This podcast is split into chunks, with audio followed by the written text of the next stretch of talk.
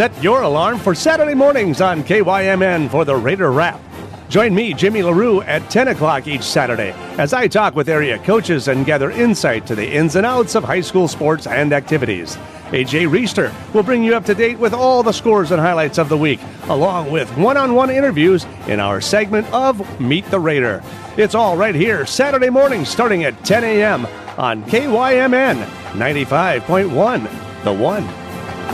95.1, the one station where our playlist goes on for days.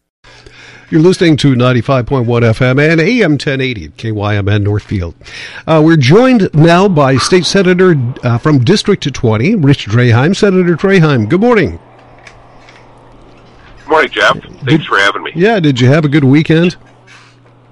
You know, we put the docks in on Saturday when it was so nice out, but the water is still very cold. Yeah, it's only uh, the beginning of May. May 1st was Saturday, so I, I, would imagine that's true. Let's get into the legislative session because you'll have a lot more time with uh, your, your dock and fishing and boating and stuff uh, in a couple of weeks, hopefully. Uh, the session's getting down to the last couple of weeks. It's really getting to be a crunch time when things get serious. Let's start off by, uh, I guess, talking about where we're at in the process. You know, all the uh, bills and everything have gone through right now. Is everything in conference committee at this point?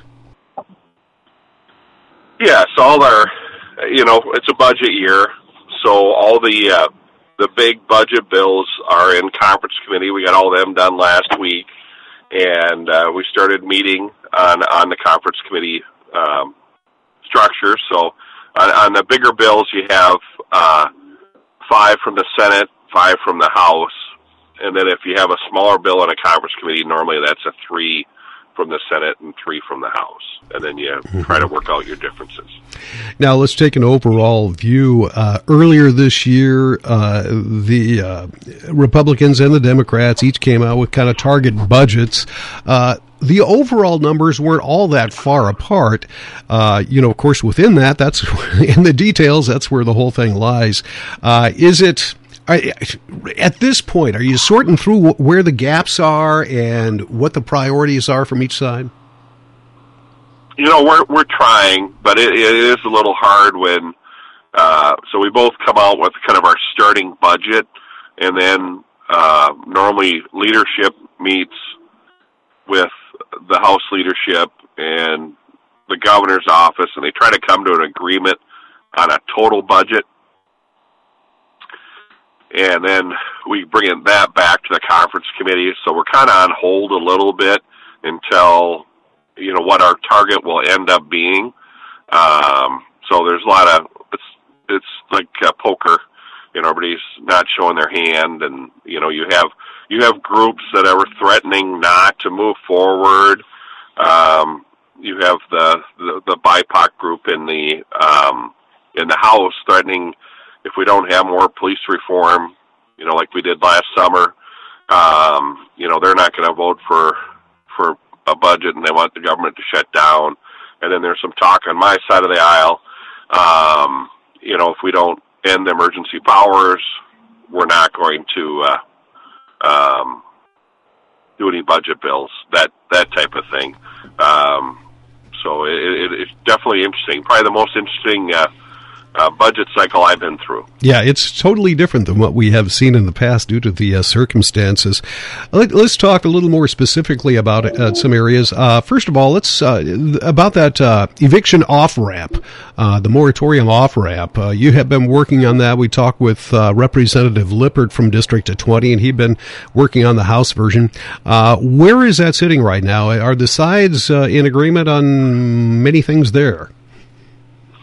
Well, the House just theirs this last week, um, and it's almost uh, an extension to the moratorium more than an off ramp, and and it has more to do with tenant law um, that wouldn't belong in in our, our housing area to begin with. Um, you know, permanent changes than than it does to do with an off ramp. So we're we're on different planets as far as the two bills.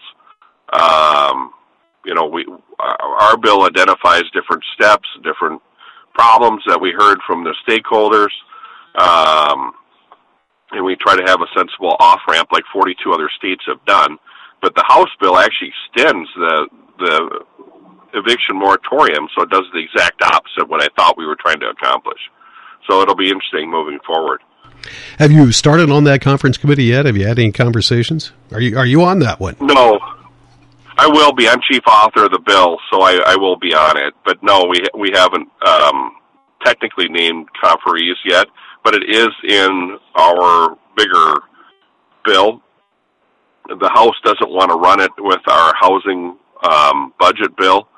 Uh, we want to, so we'll we'll dual track it. So we'll have it in my big budget bill for my housing committee, and then we'll run it separate eh, as a separate bill, but it'll be the same bill, um, just running two different tracks to see what we can get done. All right. Will you be uh, serving on any other of the uh, conference committees? Um, besides those two, it's just jobs. Um, I, they asked me to be on that jobs conference committee. Uh, you know, I have quite a bit of experience in, in that area. Um, so I, I, really enjoy that. You know, we, uh, we lost a lot of jobs with, with COVID. A lot of businesses shut down. Um, but we had great news this last week.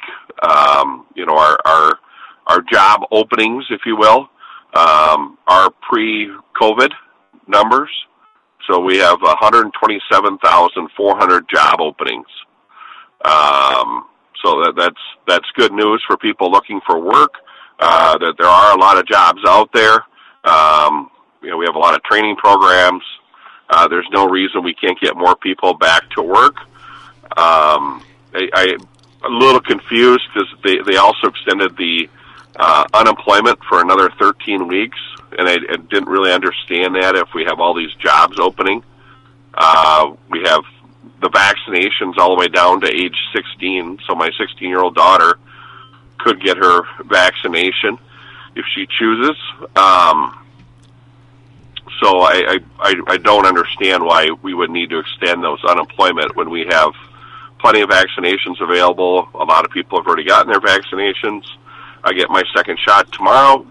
Um, you know, so I, I a little confused by what what the state's doing.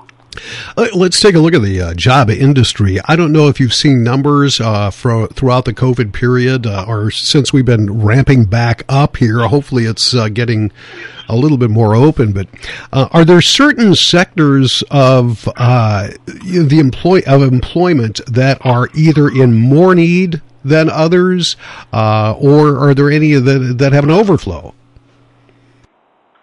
Well, I, I think you know, whenever I travel, I see help wanted signs everywhere.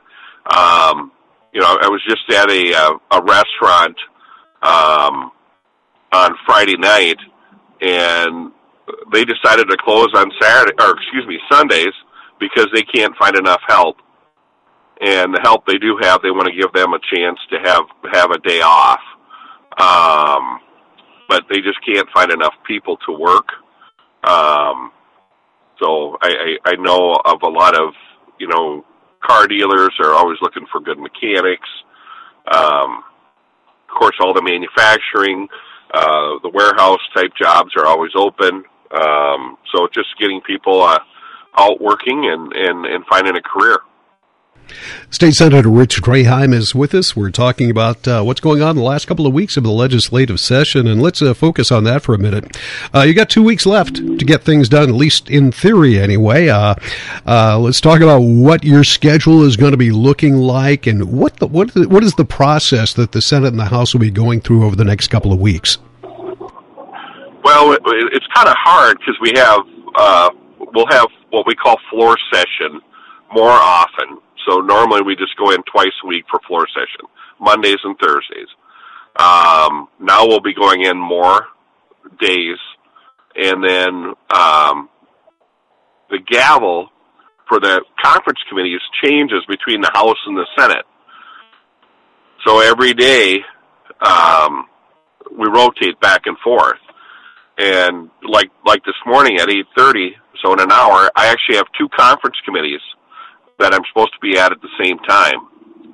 Uh, and then we'll go to the floor and the House meets at different times than the Senate meets, so it gets really complicated, and you're usually drug into two or three different spots at the same time. So it's it's really hectic for the last couple weeks, and it'll be some long nights, and then there'll be a lot of dead time. And it'll be what we call hurry up and wait. So, um, so hopefully we can get our work done and, and keep the state state open and and be able to get home to our families full time. Well, sounds like a crazy schedule. I wouldn't trade want to trade places with you for the next couple of weeks anyway. All right, Senator Draheim, is there anything else you'd like to uh, mention while we have you on the air here? No, I, I just appreciate your time, and I just want to apologize for missing last week. We had a, a water pipe break in our our basement, and uh, I, I was kind of busy. Yeah, so well, I apologize for that. Ooh, well, hopefully uh, not too much damaging. You got it under control by now. Thank you so much for being yep. with us. Yep, thank you. Mm-hmm. State Senator Rich Draheim from District 20. You're listening to the one KYMN Northfield, Minnesota.